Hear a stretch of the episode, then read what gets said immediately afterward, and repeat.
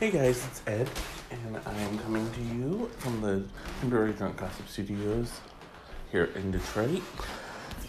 And in honor of Toni Morrison, we are doing a writing episode. Um, because Toni Morrison was a great inspiration, even if you didn't necessarily um, get into her writing. She was still an inspiration. Um, she, of course, passed away this week at the age of 88. Um, there, as of um, recording time, there's been no talk about cause of death, but um, I, she was 88, and honestly, it, it wouldn't be unheard of for it just to be natural causes. Um, Toni Morrison, of course, was um, a Nobel laureate. Um, her seminal novel was Beloved. Um, but along with Beloved, there was Song Solomon, Sula, um, and I believe there's one called Blue Eyes. Um, I'm just, you know, I, I'm really stunned right now. Um, here's why Toni Morrison didn't publish her first novel until she was 40 years old. Um, it was published in 1970.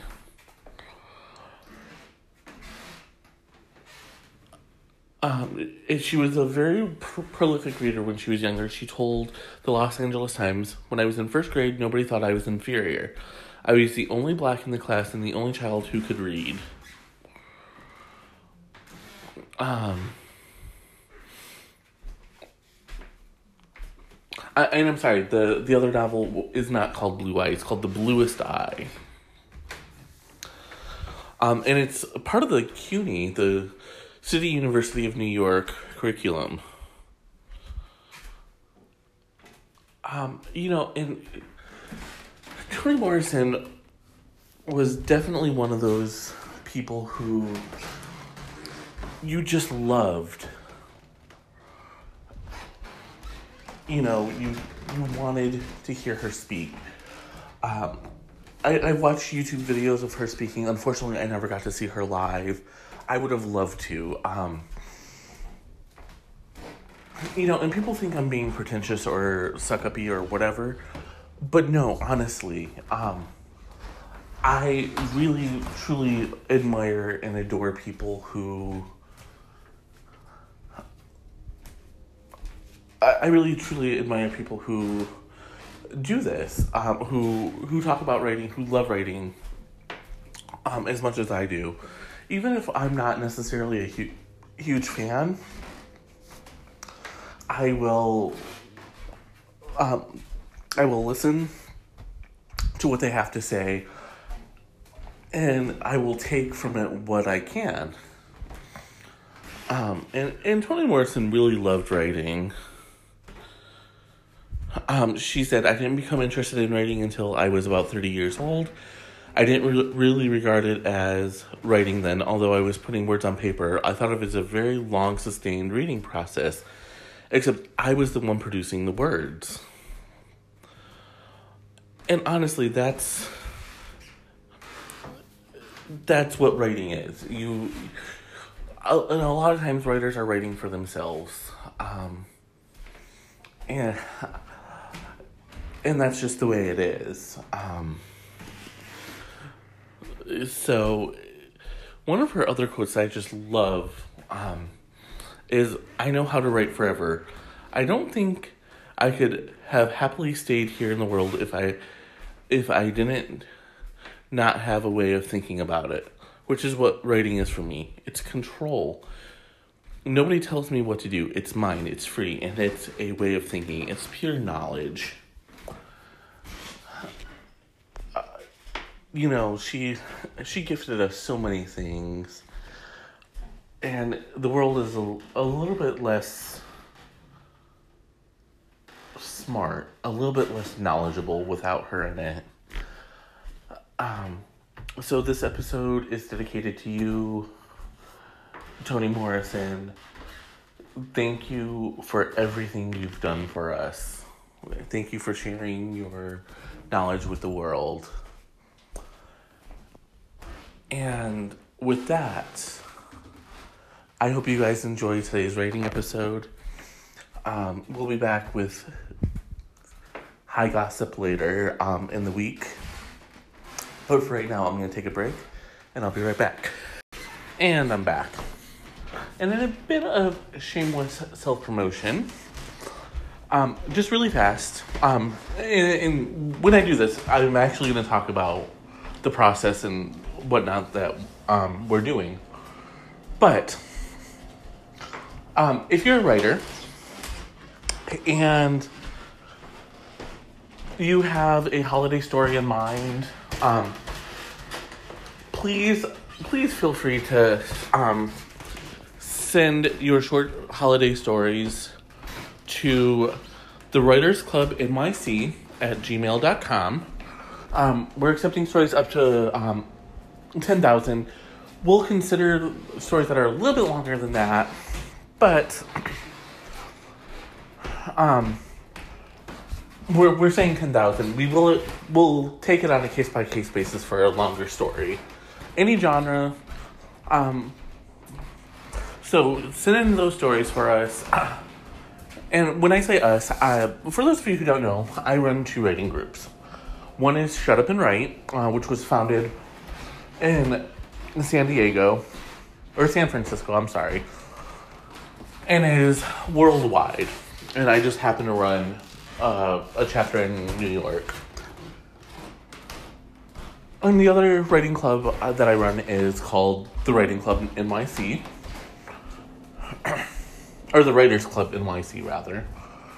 Um, and I co-founded it with Leanne, who you'd all know from when she co-hosted with me. Um, uh, Leanne went on a bit of a hiatus to concentrate on her work. Um, uh, so I've been running the group alone for a while now, and we have been doing. We had had uh, anthologies um, lined up, but when I took on this whole responsibility of running the club, I kind of took a step back from that to gear myself uh, in a different way. With Will's help and encouragement, we're relaunching the anthologies. We're starting off with the holiday um, collection. And honestly, the idea for an anthology came from um, Scout Media owner, writer, and editor Brian Paone. He also write, uh, runs fiction writing on Facebook, which is a large group of fellow writers. Um, his Scout Media does um, an of words theory um, series of anthologies where there's always like a theme. uh, Will and I decided to go in a different way. The first one, the first anthology that I edited was is called The Secret Lives of New Yorkers. It's available now on Amazon. And uh, I came up with a theme. Um, Leanne, well, I I had the germ of an idea, and Leanne and I worked it out together um, to something that was more malleable. Um, but one of the things that, and you all know, I always talk about how brilliant Will is, and because he is, he really is brilliant. Um,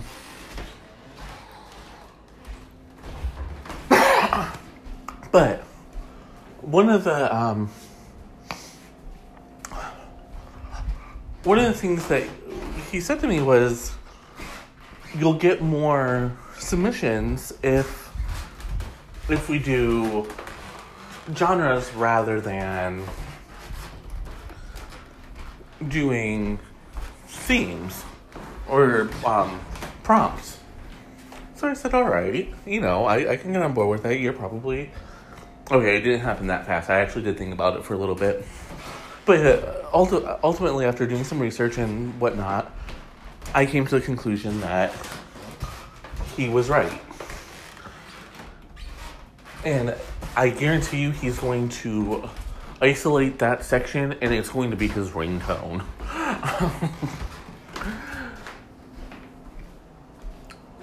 um, but there are, you know, like romance is very broad. Sci-fi is very broad. Um, mystery is actually very broad. So what I what I wanted to do was kind of narrow in a little bit more. So um, we're doing subgenres, not just genres. Um, holidays is our first one, and I decided to leave that one broad uh, because I want it open to everybody. I don't care what holiday is written about, as long as the holiday is there and it's leading us to something. Um, the rest of it is just whatever it is, you know, whatever you want it to be. I'm cool with that. Um, I, think there are going to be two rules. It has to be a real holiday. I no made up holidays, even um, even if it was made up by a like the OC had some weird holiday that doesn't count. A real holiday like um, Christmas, Kwanzaa, um, Thanksgiving, um, I'm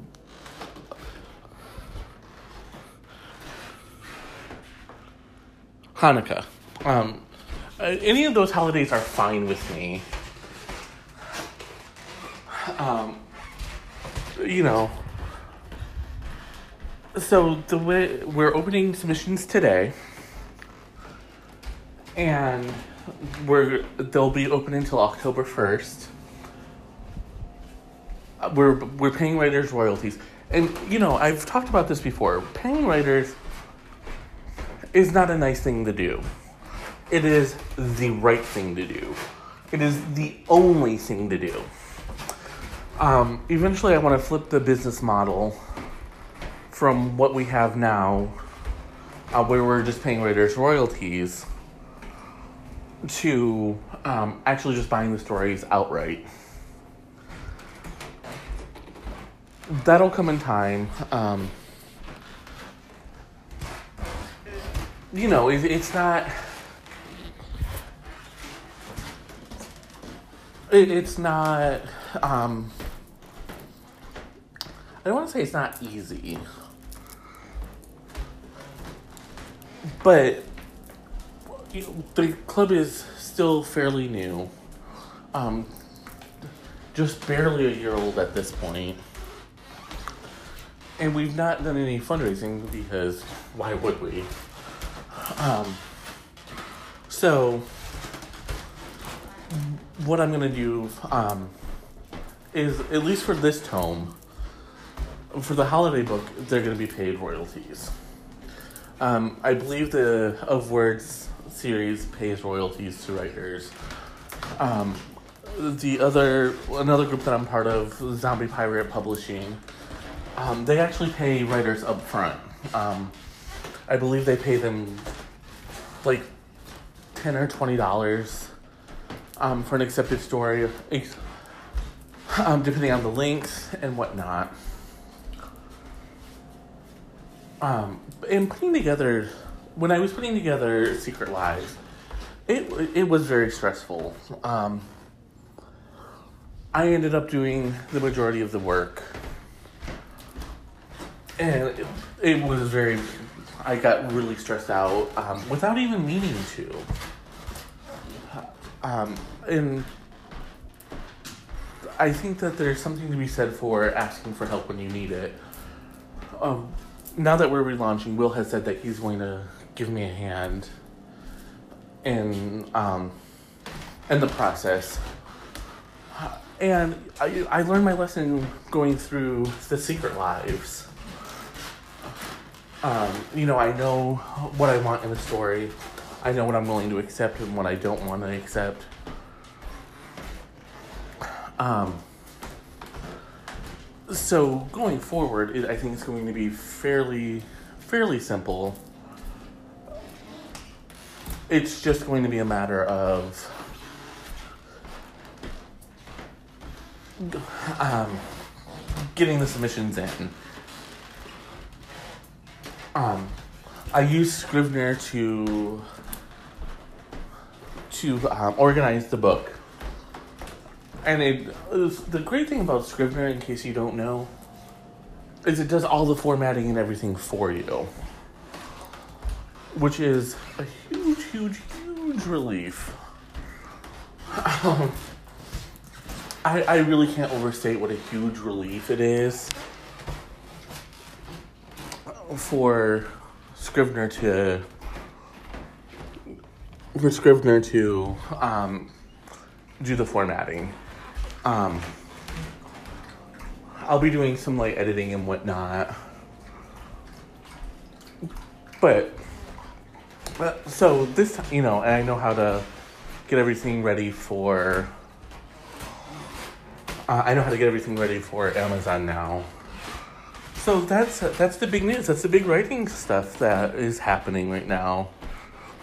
Again, if you're a writer, please send your submissions. Um, up to 10,000 words. Um, send the whole story to the Writers Club NYC at gmail.com.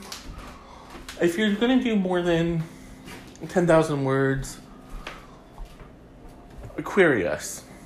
Um, tell me the basic premise of the story and why do you need more than 10,000 words. And um, I'll, I'll give you a yay or nay. If the story's already written, great. If, if it's not, if you're writing it fresh, please. Um, I'll try to keep it under 10,000. But, you know, I know things happen and I'm a little bit flexible on word count. Like if it's 10,100, I'm not going to complain. And I'm not going to complain about taking a break and coming right back. And I'm back. And I'm working on a think piece about our topic, our special topic today.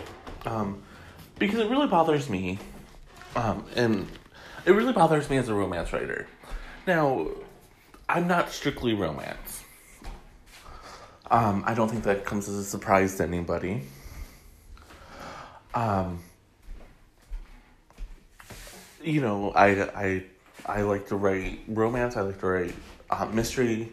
I'm working on a noir right now. I'm working on a um, short story, sci-fi mystery type thing, um, with a really cool concept. I just, with that, guys, I'm just gonna be honest.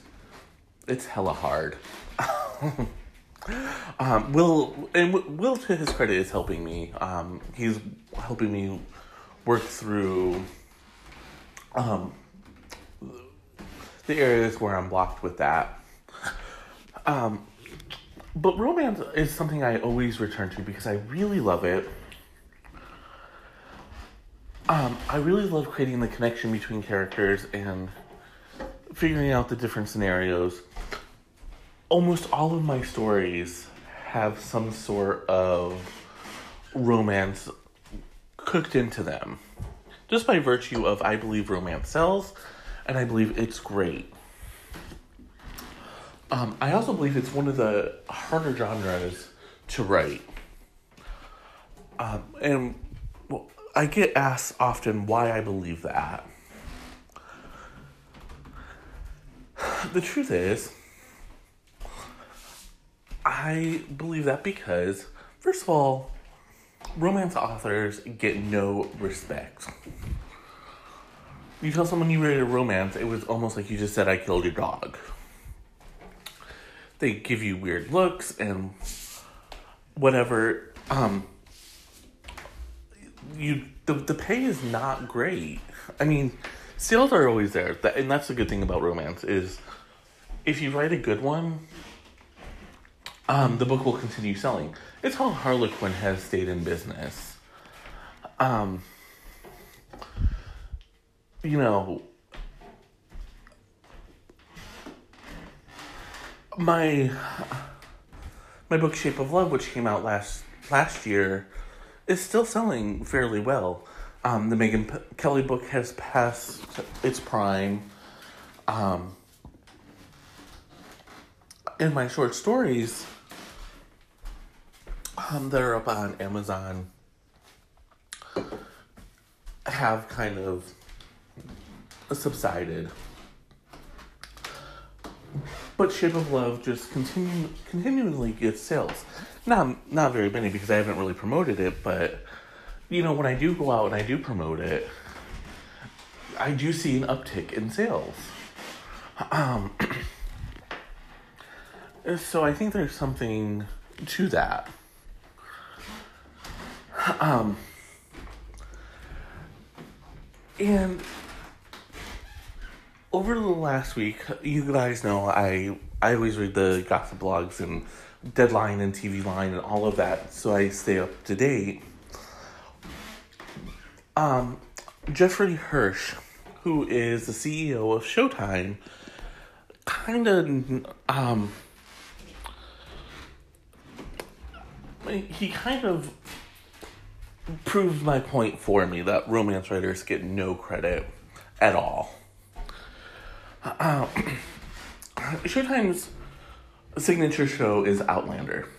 For those of you who don't know, Outlander is a romance slash sci-fi um, the story. It follows Claire, who's a nurse turned doctor and time traveler, who goes back in time and meets and falls in love with Jamie Fraser. Jamie is played by Sam Heughan. I think that's how you say his name. And for the record, Sam is gorgeous. All right. And he is often out seen outside of his clothes. Um, but instead of, you know, talking about how it's a it's a date show, or talking about how, um, you know, I believe the show has won a couple of Emmys. I know it's nominated for a couple of Emmys. Um, in like the technical categories. Um, and you know, instead of leaning into that sort of thing, um, Hirsch decided to lean into the female gaze. Here's what he said. Outlander, you can say that it's great because women like it because she's a surgeon who goes back in time.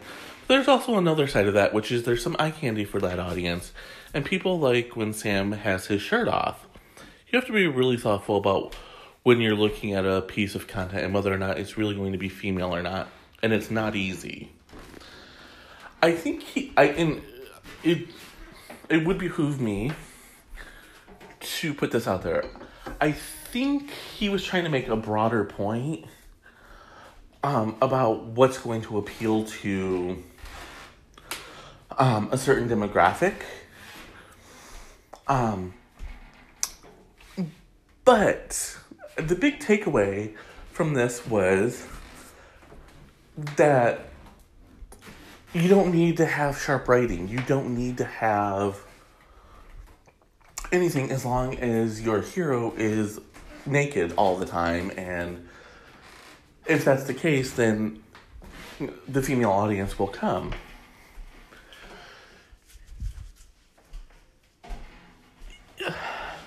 And that's just not the case, honestly. Um, as I've grown as a writer, and Lord knows I really hope I have, but as I've grown as a writer, I have learned a, a few things. Um, most of you know, if you don't know, I'll, I'll say it again and I'll keep saying it. I don't view writing like other writers do. Um, most other writers view it as a hobby or as a um, as an art. Um, Will certainly views it as an art, and he's brilliant. I view it as a business. So when I write a story, I usually know who my audience is, who I'm target, um, who the audience is, who I'm going to be targeting in my marketing, how I'm going to market this story, and whatnot. Um, one of the things I learned very early in my writing career was the biggest consumer of gay romances is straight women. And as I started looking, I I think that the whole reason is because there were a lot of men writing straight romances and either being very misogynistic about it where the woman needed the man or the the lead female character was one dimensional. She was either a career woman or man hungry. There was no in between. But whereas with a gay romance, there was a little bit more nuance.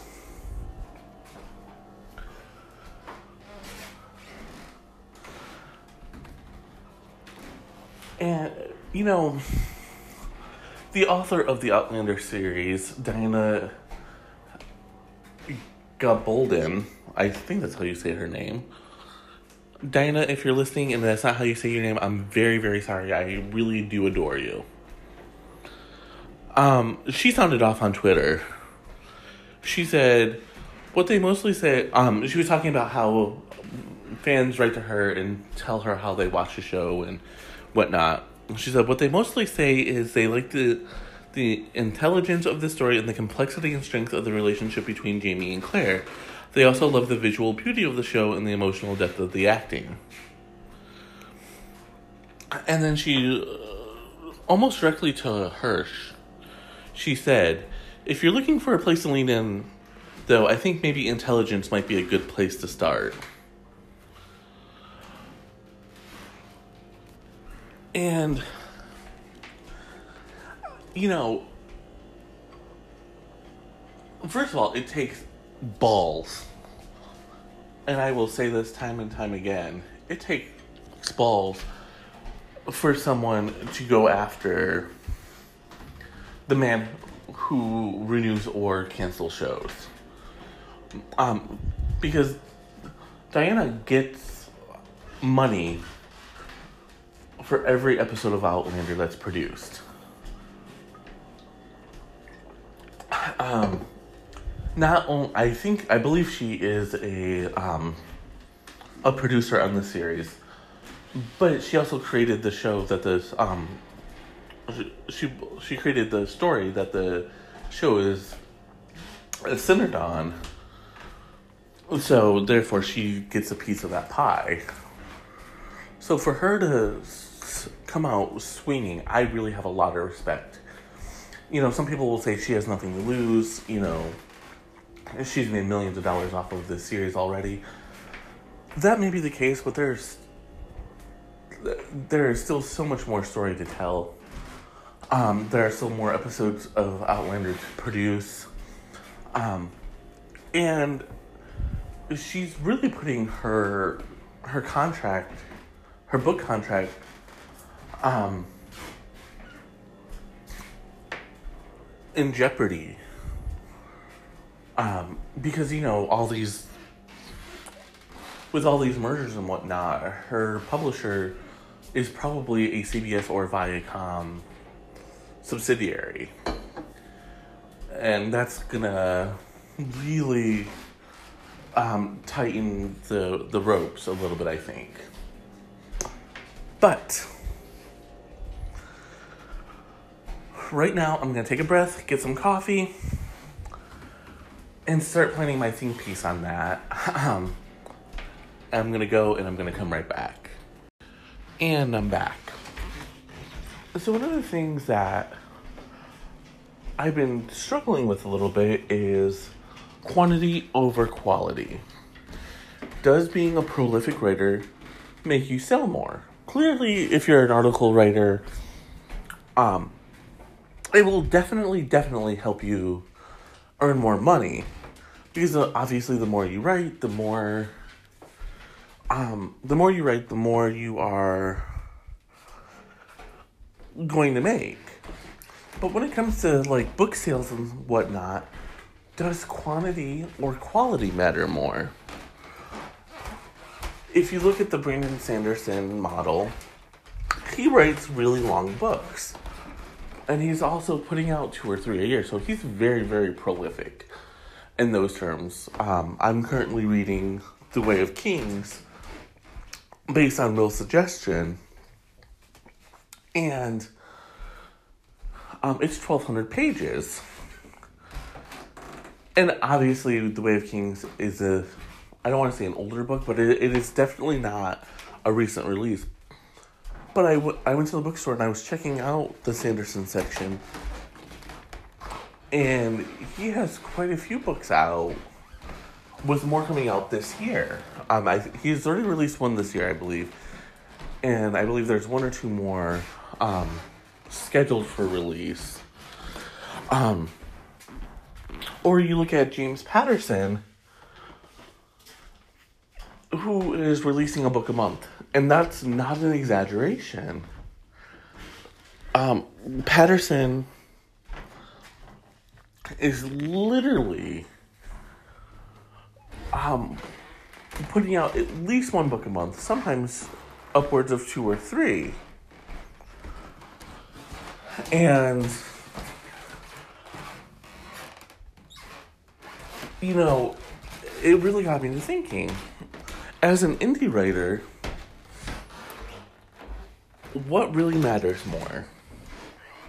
Um, there's a fabulous group on Facebook called 20 to 50K, which is basically um, you need to release 20 books, novellas, or short stories to start bringing in $50,000 annually in royalties. Now, that seems like a lot. And it kind of is. But it also kind of it makes a lot of sense. And it's one of those things where until you start bringing in money, you probably should keep your day job. Thankfully, my day job is writing, so.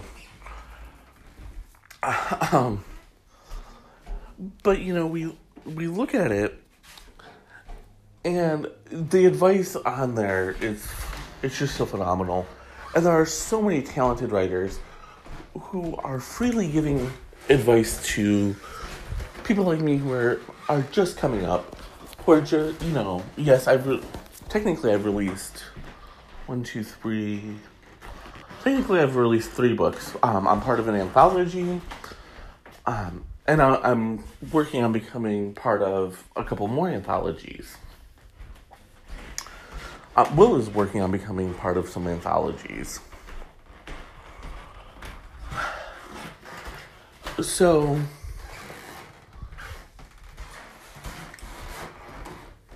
you know, how do you really.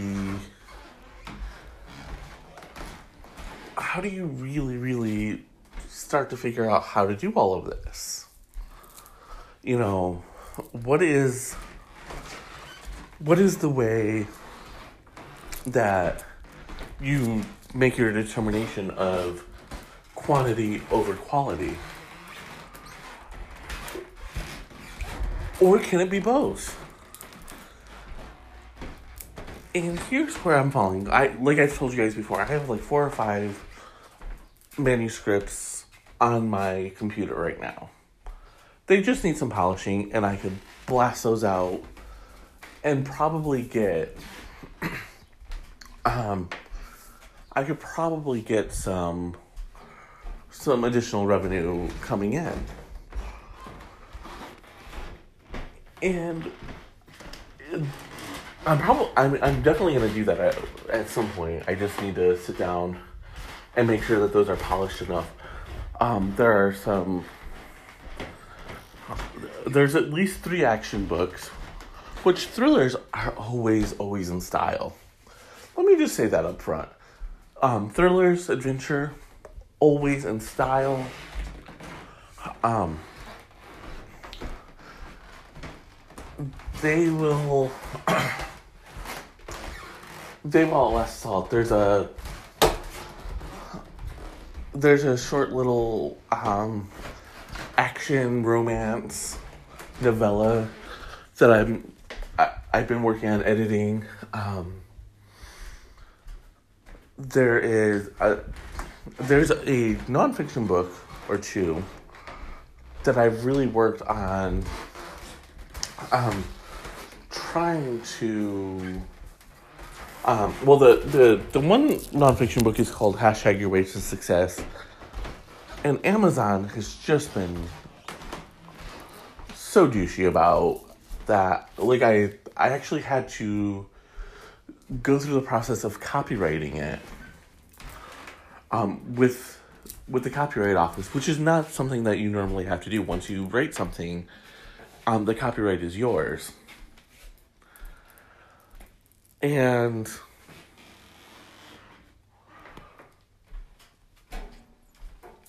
you know, after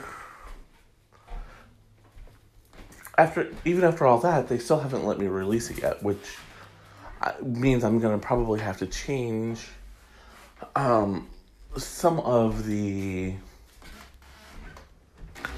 uh, some of the content because times are changing. So what's going to be volume one should have actually been volume two in the hashtag your way to success um, series. But we'll push on. uh, actually, I, it, 100% honesty here, I was actually hoping I could get hashtag your way to success um, to be a textbook um, or a book that people who who are learning social media advertising learn. And speaking of speaking of advertising, like how I segued right into that, a lot of people, there's a very strong contingent of people who say it doesn't matter how fast you write, how prolific you are, or even how good the book is.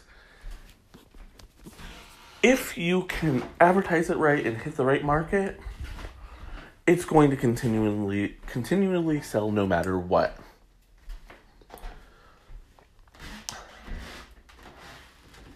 And as proof of this, they point to E.L. James, whose Fifty Shades of Grey um, became a phenomenon. It entered the pop culture zeit, uh, zeitgeist in a way that only Twilight and Harry Potter had recently. Um, and it really changed the way we view things. But it's terribly written. All three books are horrible. Actually, there's four books now. Um, I've I've only read a couple pages of the first one, but it was just so bad, I had to stop. but you know, with the right marketing and whatnot, E.L. James was actually able to become very, very, very, very wealthy. Um, at her height, she was making a million dollars per week off of just the books alone. I can only imagine that that number has climbed with the movies and um, other merchandise. Yes, there's other merchandise. We're going to talk about that another day. For right now, though, leave me comments on Facebook or Instagram at author Ed Anderson or Twitter at author Ed A or leave me an anchor voice message and tell me quantity or quality. What do you prefer from an author? I'm gonna be right back. And I'm back. And uh, I wasn't actually planning on doing this, so this is really off the cuff. Um, and Will is going to murder me. Uh, y'all already know this. Um, but again, you know, and I know why Will wants me to be prepared, but sometimes things happen, and sometimes episodes through no fault of my own take a different theme than what I was planning or thinking about. This episode has taken uh, taken the theme of relationship drama within the celebrity world. And it's very reminiscent of um, the article I wrote, What Tales of the City Can Teach Soap Operas. Um, that's over on heavy.com. Um, but one of the main arguments I make in that article is every story, especially for soap operas, should revolve around or go back to a love story. Um, the main arc in Tales of, uh, in the new Tales of the City um, that debuted on Netflix, and I don't know why my voice just went like that. Um, puberty. Uh, the main arc in the new Tales of the City that debuted on Netflix last month uh, was Anna Madrigal being blackmailed by a mysterious person.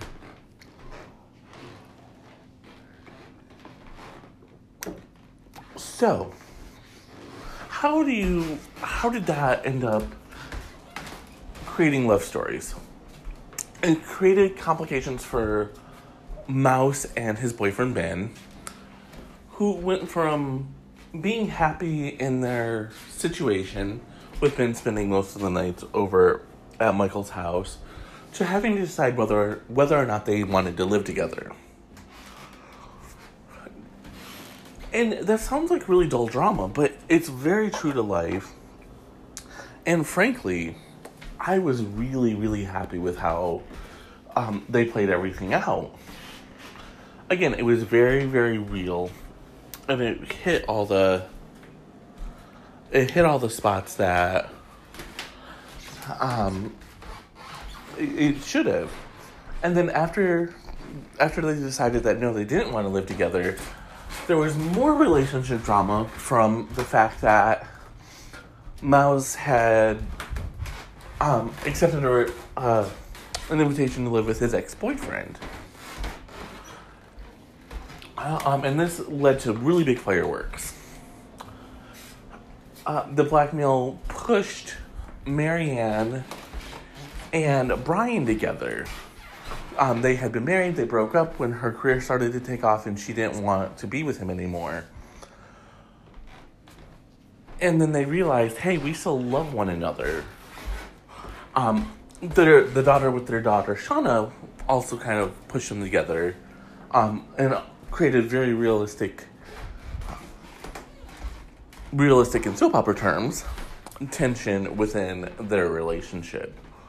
Um, Shauna unwittingly and unknowingly was sleeping with her uh, with her best friend's uh, um, blackmailer. Shauna and Anna were were best of friends, and it was almost it was very very cute. First of all, um, and very very clever how they did it. How they passed the torch down to from Anna to Shauna. Um,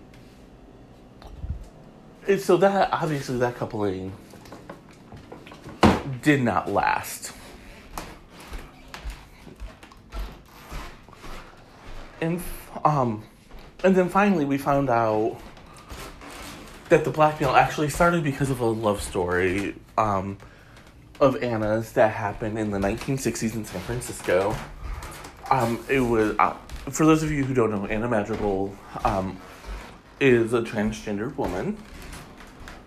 And she was, I believe, the very first um, pop culture transgender character.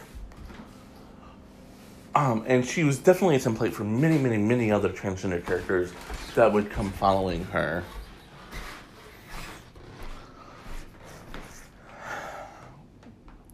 So, um, so they passed they passed the Tales of the City torch to Shauna. Will there be more tales? I definitely hope so. But again, it, they learn how to connect everything right back to um, relationships and whatnot. And that's what soaps used to do so well. That's why soaps used to be so popular. You know, I, every time I turn on Netflix now, Tales of the City is near or at the top of the trending, near or at the top of the popular. So Netflix has to be happy with what they did. Um, would not be an episode without me coughing, right? Um, and what Jackie Collins did better than anybody else, any other writer, bar none, is she told exciting stories. Uh, exciting stories that connected because each and every one of her tales went back to a love story. Um, the main love story in the Lucky Santiago Santiago series was um, between Lucky and and her. I keep wanting to call him Cooper. I don't think that's right. Um, Lucky and her husband, and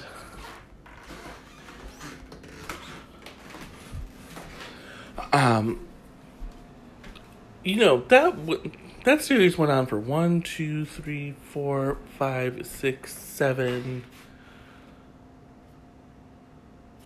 Uh, hold on, I lost count. Six, seven, eight, nine. It was a ten book series. Um, just like Tales of the City, actually. So, um, she did something right. um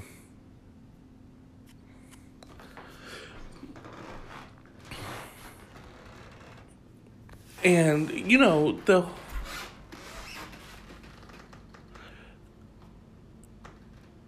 The whole thing has always.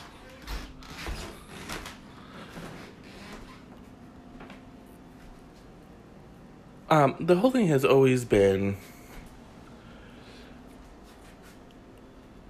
Um, revolving around uh, Lenny Golden. That's Lucky's name, uh, husband's name. Sorry, it was gonna bother me because, like I said earlier, I've read all the books. Um. Uh, so you know, it was one of those things that was gonna keep nagging me until I actually got the got my answer. Anyways, um,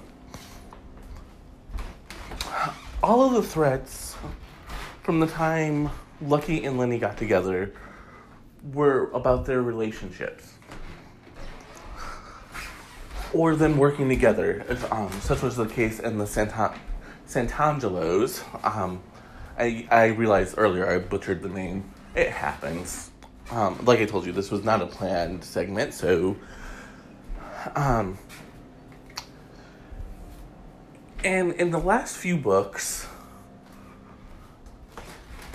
Jackie, um, the Santangelos was always going to be the finale of the Lucky series.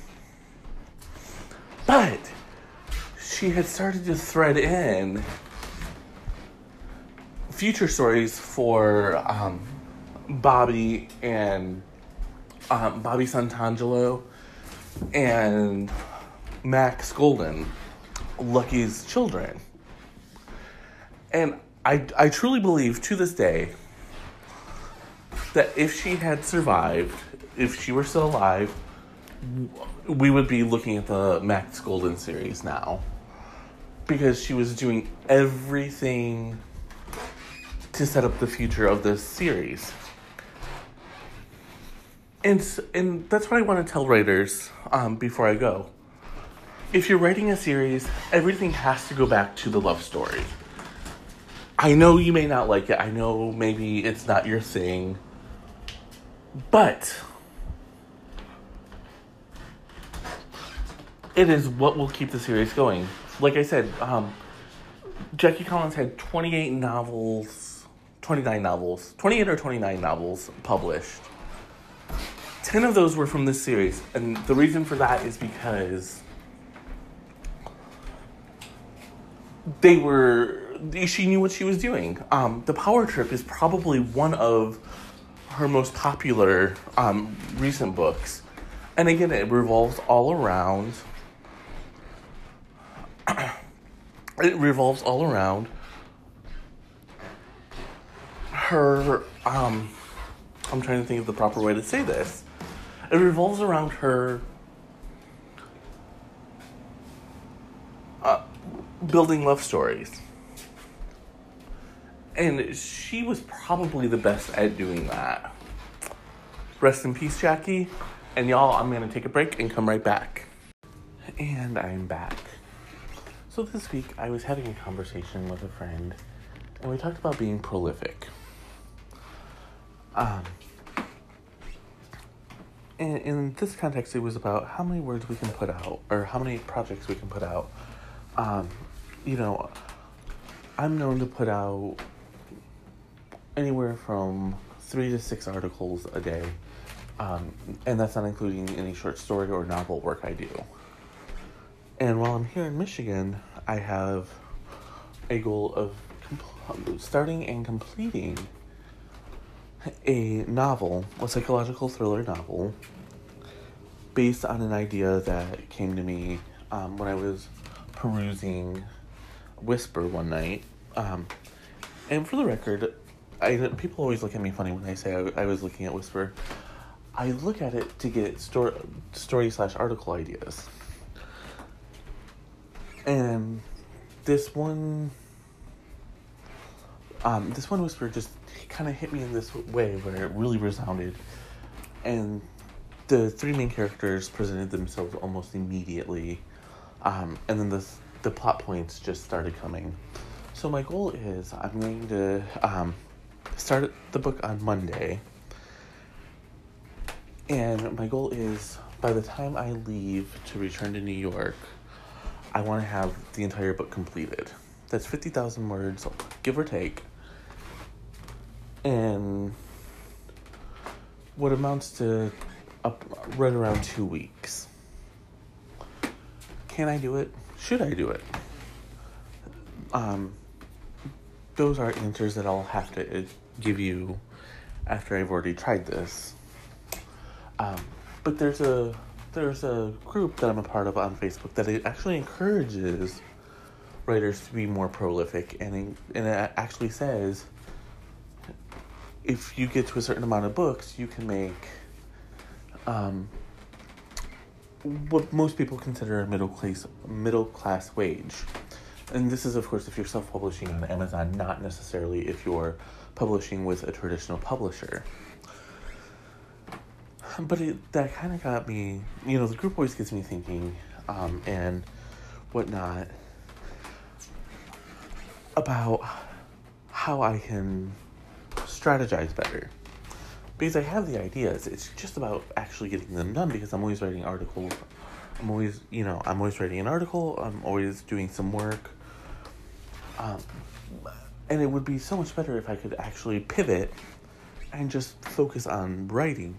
Still write articles, still do all that, but maybe on a lesser on a lesser scale.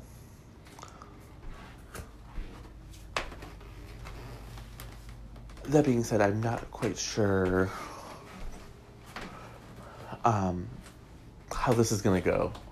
I may be pulling out my hair by the end. Um, you know when when you're doing NaNoWriMo, they tell you for 30 days it's um, like 1700 words, 1667.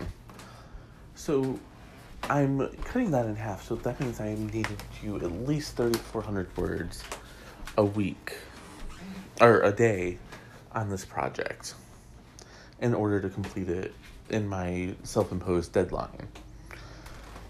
That means there's going to be a lot of typos, there's going to be a lot of plot holes, but at least I'll have a manuscript done and I can possibly fix it and get it out in a more timely manner. Um, I could po- possibly get it out um, before the end of the summer. Uh, and I could possibly give it a big marketing push, but again, it's going to go back to how much um, excuse me, how how fast I can get this done. I look at someone like James James Patterson, and he's putting out a book a week basically, and he gets away with it because he uses co-writers. I'm not using a co-writer on this. It's just me. And that's I think that's where it gets kind of scary because everything is falling on me. And of course, you know, I do have other other books that I could start putting out. I just want to make sure that they're also ready to go. And at this point, I just haven't had time to take a really good look at them to see what's going on.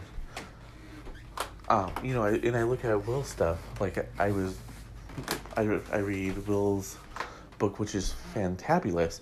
Also, we need to wish Will a happy birthday.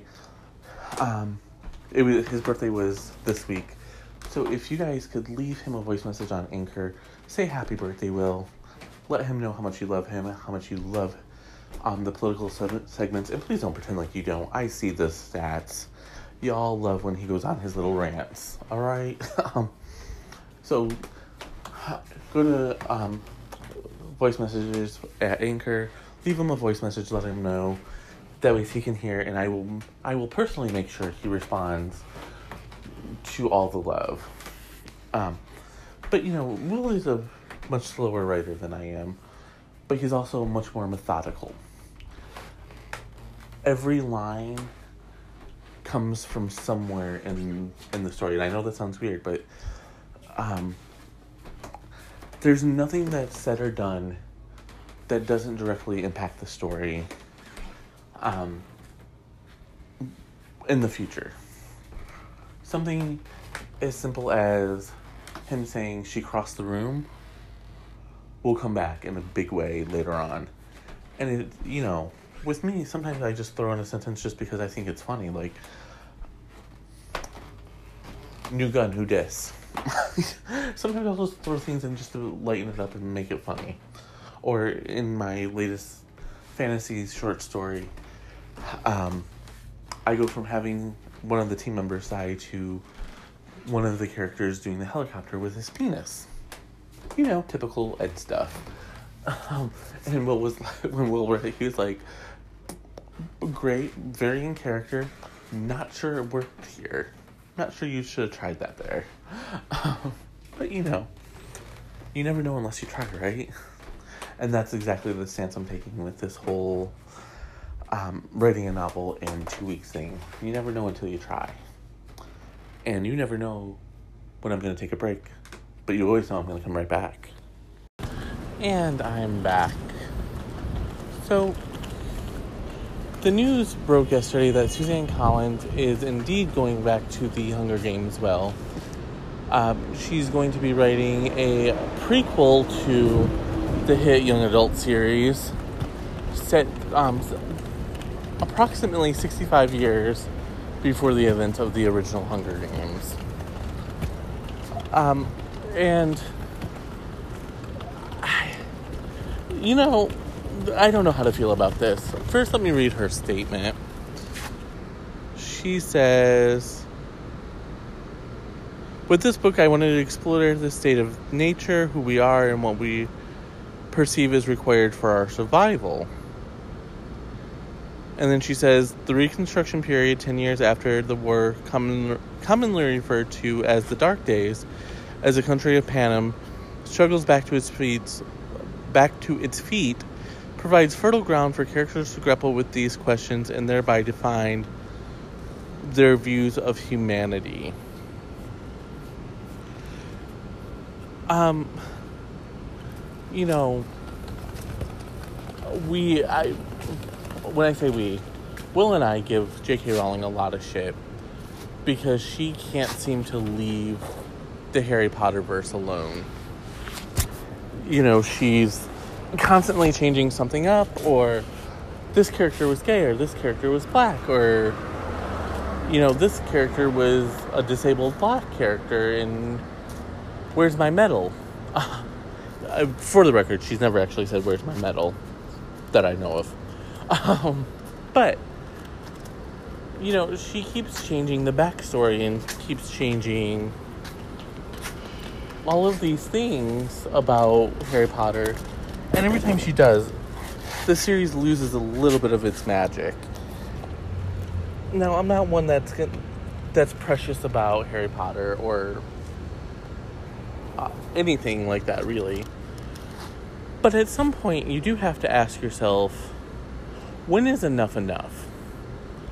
When can you start to say, hey, not cool, man, not cool. Like, leave this shit alone and let let people just enjoy it for what it is.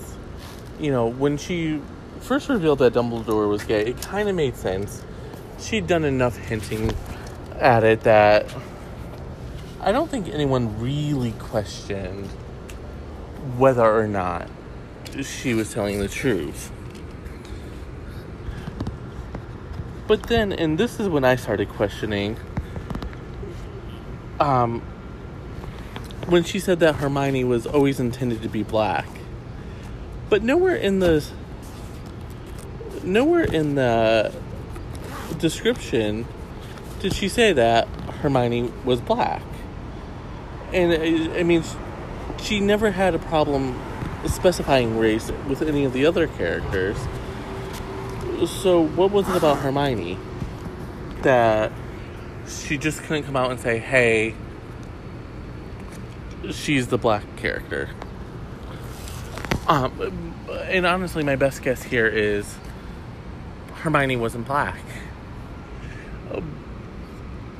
Uh, Hermione probably, she's probably decided Hermione was black right around the time they casted a black actress as Hermione in um, Harry Potter and the Cursed Child. And again, you know, no one's going to take that away from her. If that's what she wanted, if that's what she intended, fine.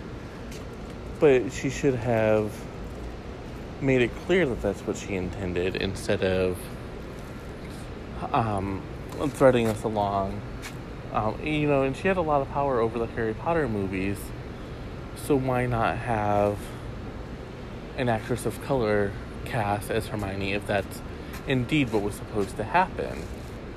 Now, she, you know, she says, "Oh, we just cast the best best actresses that we could find at the time," which again negates everything she's saying and doing.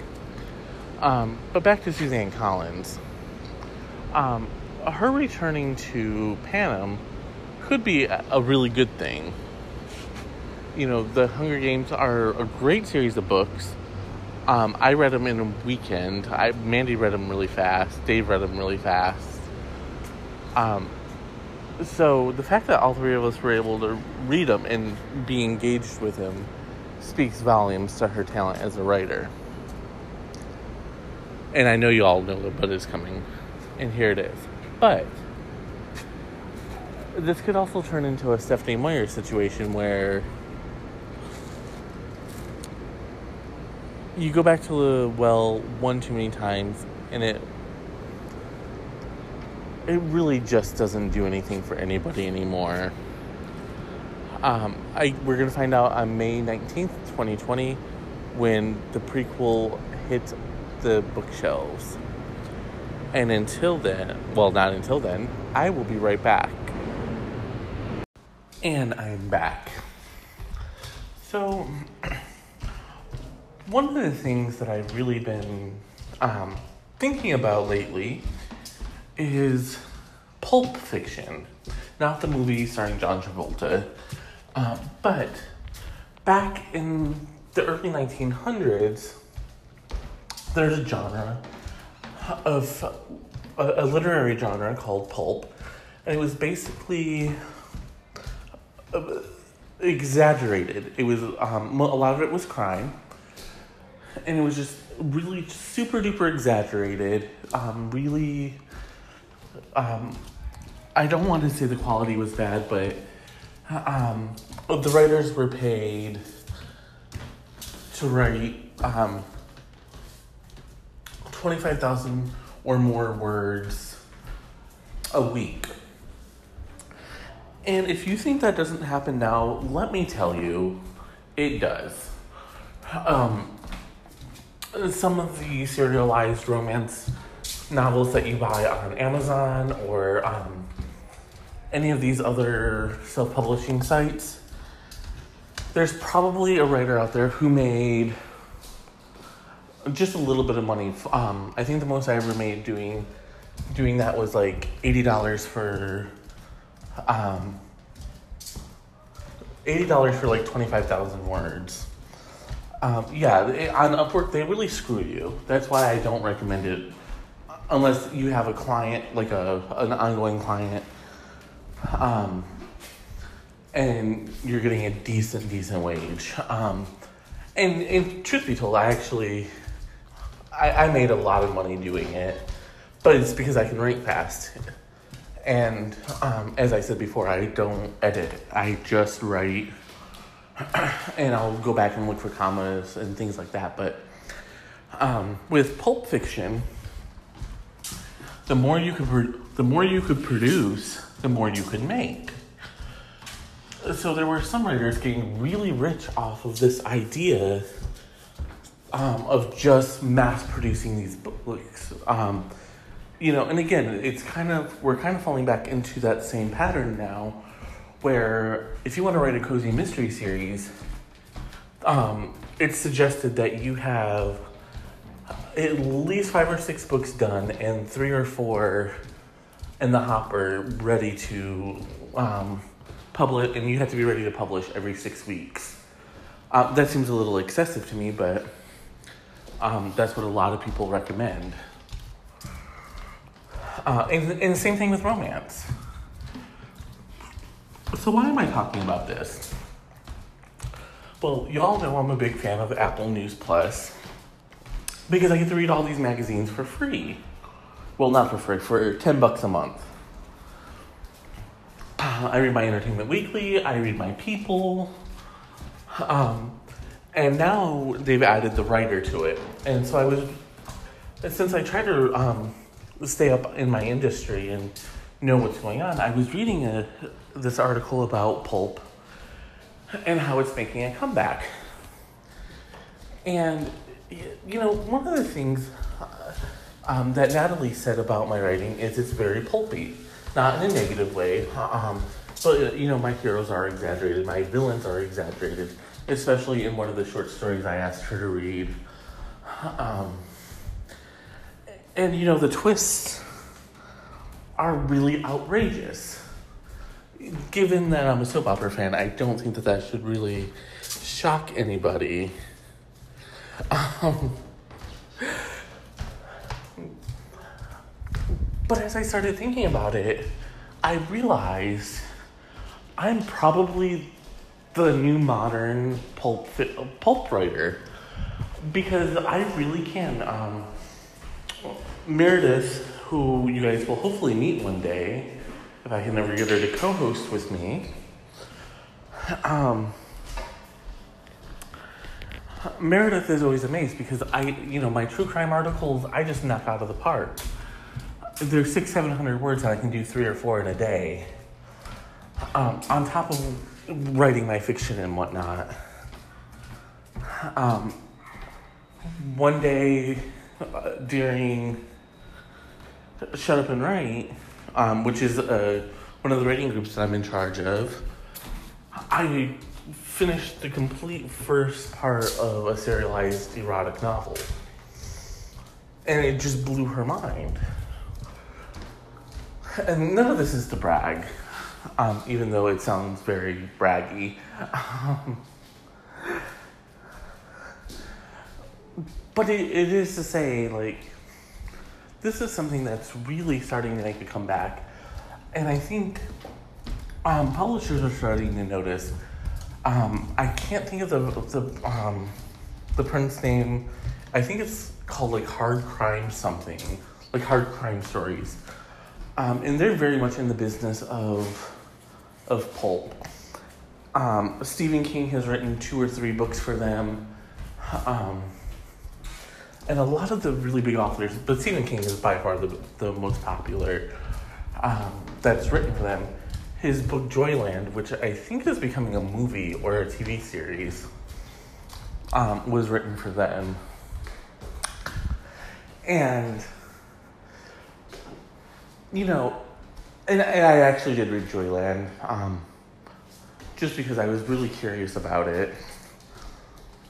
And, you know, it, it's very much what you would expect a pulp book to be. And so, you know, as I read it, I started thinking, like, I could do this. And then Will and I were talking, and there's actually a sub genre of of pulp called train pulp. Now, what train pulp is is it's a book that you read on the train. Um, he mostly reads on his phone, and so when he's commuting in and out of the city, you know, he'll read that. He'll read something. Um, and so then I started thinking, well, I think that's a really interesting concept, to be honest with you. Like, how do you know? You know, like, how do you know what train pulp would be? How do you know what just regular pulp is? You know, and is there like a, a, a plain pulp? Is there a. And there is. Harlan Coben wrote. Um, um, oh, I cannot remember what the title of that book is. I'm blinking right now. This is this is one of those times when I should say that um, Will Will is right, but you know, not to happen. Anyways, he I mean, just his writing style, period. But this particular book um, was about um, a guy who promised his girlfriend that he would never try to find her. And then, oops, he goes and tries to find her. big surprise, right? Um, and it was just one of those things where, if you know anything about Harlan Coben, then you know that he is very, very much a believer in throwing everything into the pot and seeing what sticks. Um, and in this book, you can really see uh, that really shines through because it starts out where he just figures that the ex wanted to run off and be with another guy. And then it kind of takes a left turn and um, she was never married to the guy. And then he thinks it's a cult, and then he thinks it's this and that, and it's just this wild conspiracy ride. And and this is no exaggeration. I read, I started reading it um, on my flight. I was come, I was leaving San Diego, coming home to New York, and it was like four or five hundred pages and in that four hour flight, I finished the entire book because that that's just how good it is. It really grabs you. And as I was thinking about it, I was like, yeah, this is very much pulp. This is um, probably the very definition of pulp. So, I'm gonna go and I'm gonna come right back.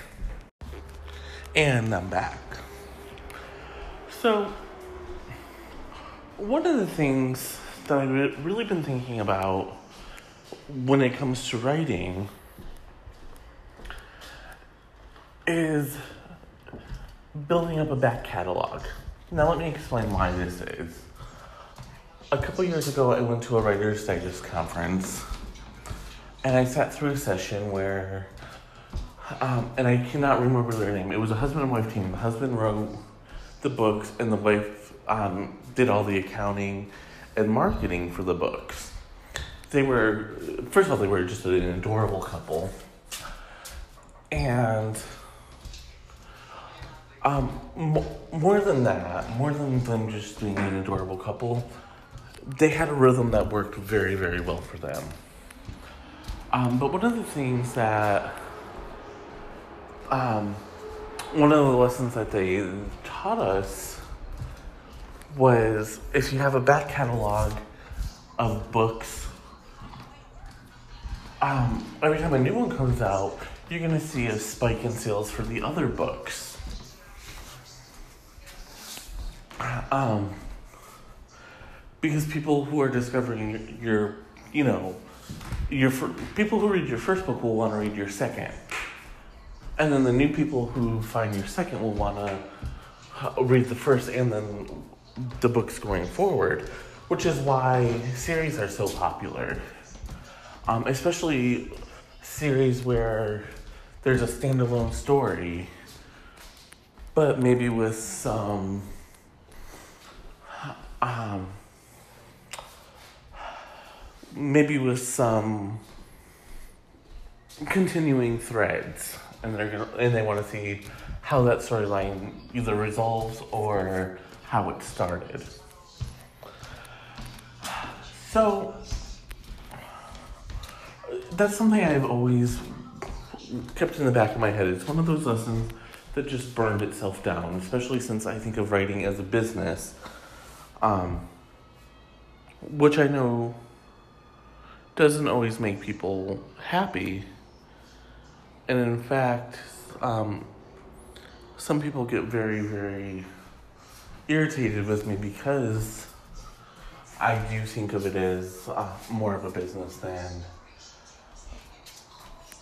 um, more of a business than an art.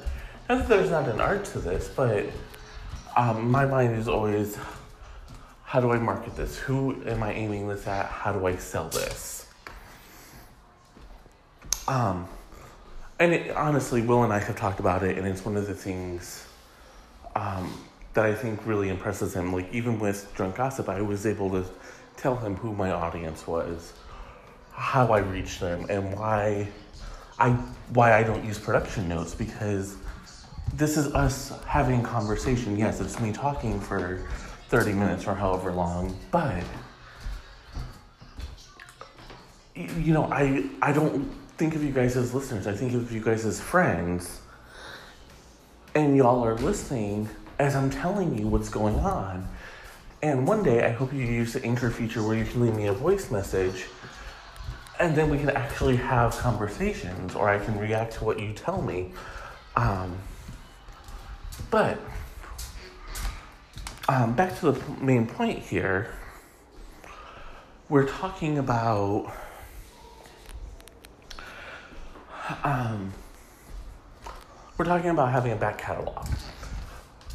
So one of the things my brain did was think, I wonder if this would work with articles.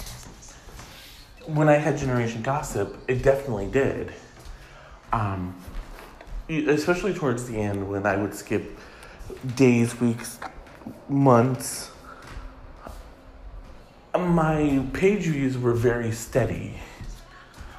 Uh, there was a slow decline, but for the most part, I had built up enough. Um, I had I had built up enough article um, backlog where you couldn't really tell where the decline was coming from.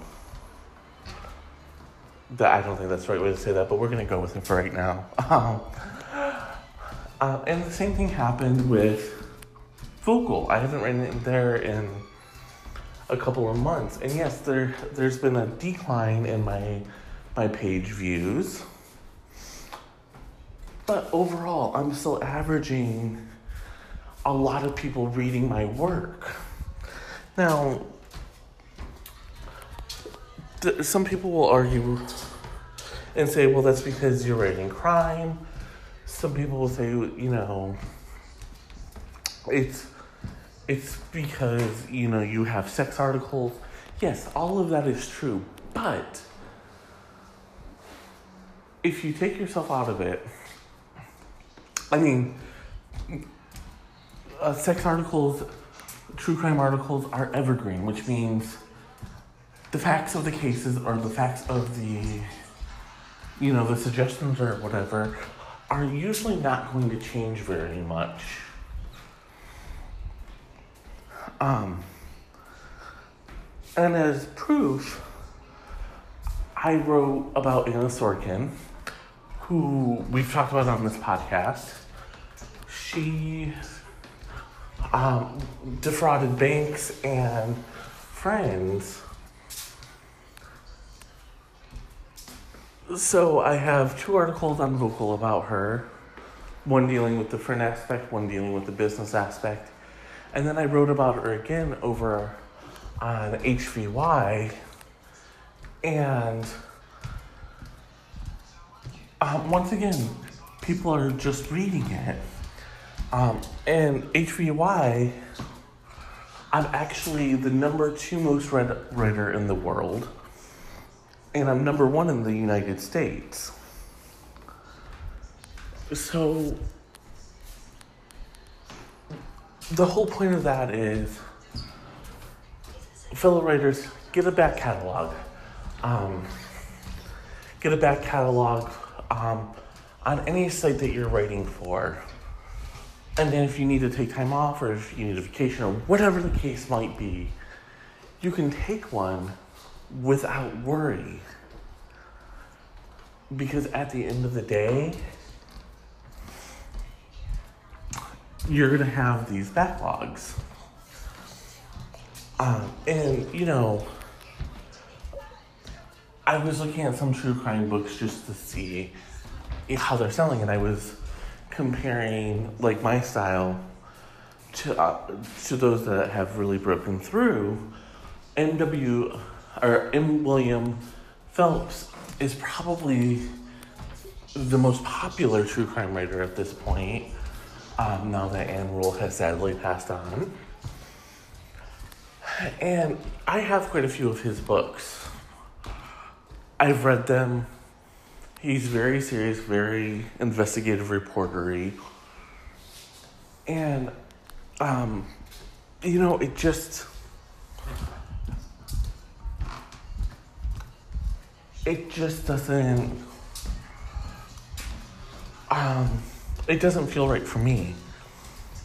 So I was going through Facebook and, I, you know, I, I've been part of this group, and someone um, made a comment about another person's article being more of an essay than than journalistic, and that's when it dawned on me. When I write the like, when I was um, not when I was working. I'm still working on Love You to Death, but with Love You to Death, um, these are more essays than um, hardcore journalists um, feats of whatever. And that's okay because it works for me. And it'll help me get a backlog of true crime books a lot faster one and now that I've accepted that this is what it is, you know, I'll be able to bang out um, "Love You to Death," which I already have the cover for. Cover reveal coming soon. Um, I'll be able to. Um, I'll be able to bang that out. I'll be able to bang out um, the Florida Man book a lot faster because now I've accepted my style, and by accepting my style, I'm to get a backlog faster. And I'm sure you're wondering what the hell my point is, and it's just get a backlog. Get a backlog of articles on every single platform that you possibly can as soon as you can. Um, because the more you do, the more money you're going to make. And the more you'll be able to build up your um, the more you'll be able to build up your um, fan base. I mean, that's honestly how I got to number number one with Heavy. And I just realized I've been talking for 10 minutes, so I'm gonna go and come right back. And I'm back. And yes, this has been a tribute of sorts to Toni Morrison um, you know, she was one of those celebrities who really didn't encourage gossip.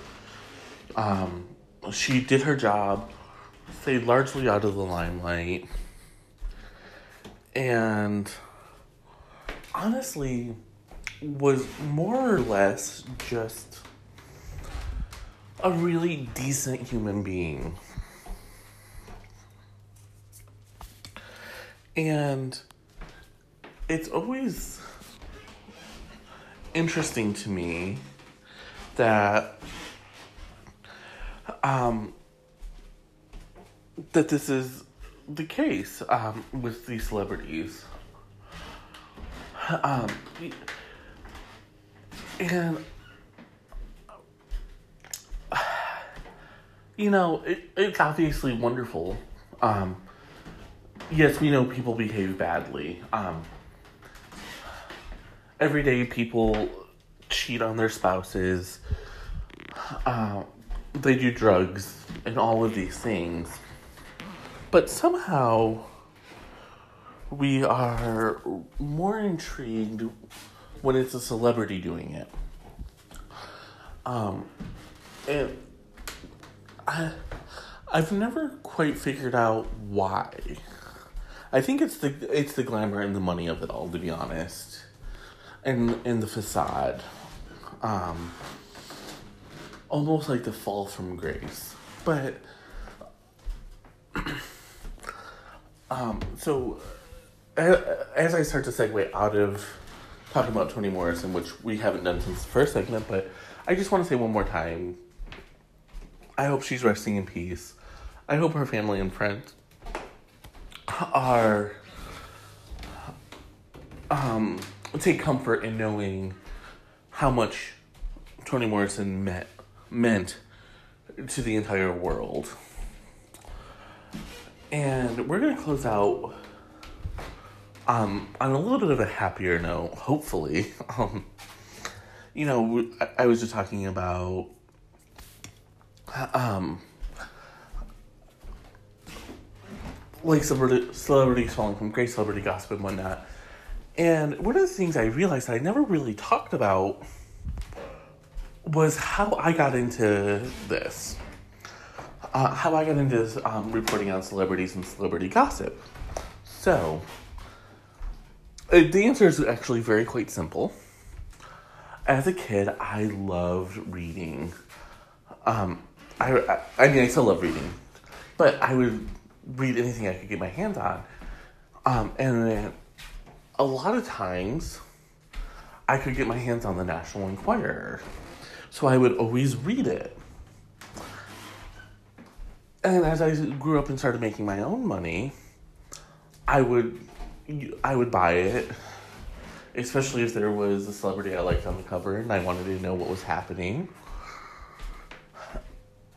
and that fascination kind of grew. You know, I, and I read people. Um, you guys know I re- read the gossip blogs every day. Um, but I also read like people. I not as much anymore, but I still read the National Enquirer sometimes. Um, us and all of those um, type of things. Uh, you know, and again with us, I don't read it as much. Um, people I don't read like I read people more for the true crime stuff than I do their interviews because they're always puff pieces, and I I just not really into that honestly. Um, there's a reason why people people pieces really don't go viral. And it's because their journalists don't ask the questions and the celebrities don't offer them the good stuff. So as I've as I've started like expanding my career and thinking about things, I started researching people in the past. Um, Cindy Adams, Hedda Hopper, Louella Parsons, and, you know, and each of those women were very, very power, powerful on their own. Um, you know, lately I've been reading, because I'm planning a book, I'm just kind of um, feeling out the time period, trying to uh, get it all right. Um,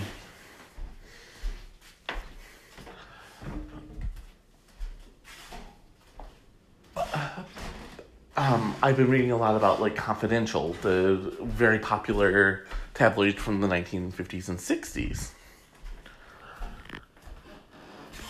And of course, there's the lovely Jackie Collins, um, who, more than anyone, really opened the eyes about celebrity behavior. Now, of course, she never named names, um, but she once said that real life was wilder than anything she could ever write, and she actually had to tame some of her stories down because they weren't believable. And y'all know I love my Jackie. Um, she was a brilliant, brilliant writer, and I would be half as lucky. I would be lucky to have half the career she had. Um, and you know, and I think about things like sometimes I get sad that there's never going to be an, another new Jackie Collins book. And then I'm like, oh, I could write one. You know, I could write a Jackie Collins type book. And one of these days, I actually will. I, have been toying with an idea um, while I've been on this extended hiatus. Well, extended vacation. I'm not really on hiatus. Um, uh, but while while I've been away from New York, I I've been toying with this idea, and it started out as kind of a play on Tales of the City because I was really obsessed with that. but now it, I, it's kind of coming together, coalescing into what I want it to be. Um, you know, I was I was really trying to force it into a format that I don't think it would have worked in. But now I I've kind of worked it out and I think I've actually um, gotten it done. So that'll be coming soon. Um, and you know, Jackie really focused a lot on Hollywood, which I will be too, because Hollywood is rife with stories. Um, even if you just take the line items alone. Um, and, but, and, and that's how Hedda Hopper made her career. You know, Hedda was a fascinating, fascinating woman. I don't know why there's never been a movie just about her because she was, oh my goodness, fantabulous. And I think whoever played her would probably win awards, depending on how um, the movie was written and how she was played. Um, conversely, well, not conversely, I don't know. I don't know where I was going with that. you know, and one of the things I've been really wanting to do is a book about, like a big book of celebrity conspiracies.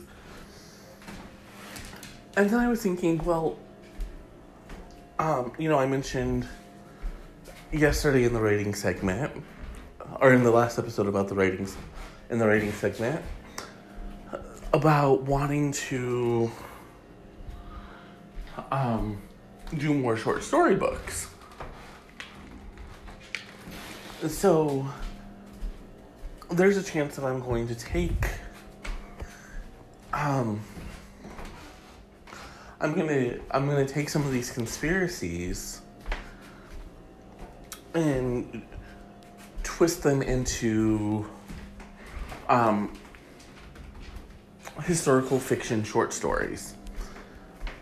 Will it work? I don't know. But we're sure gonna have fun trying. Um, so that's gonna do it for the writing episode of Drunk Gossip this week. Um, like I said, we'll return with uh, with gossip um, later on this week. I just, I really do want to send condolences to Toni Morrison's family and friends and other loved ones one last time. And Toni, thank you for everything, for the legacy you've left. And thank you all for listening as always. Until next time, cheers.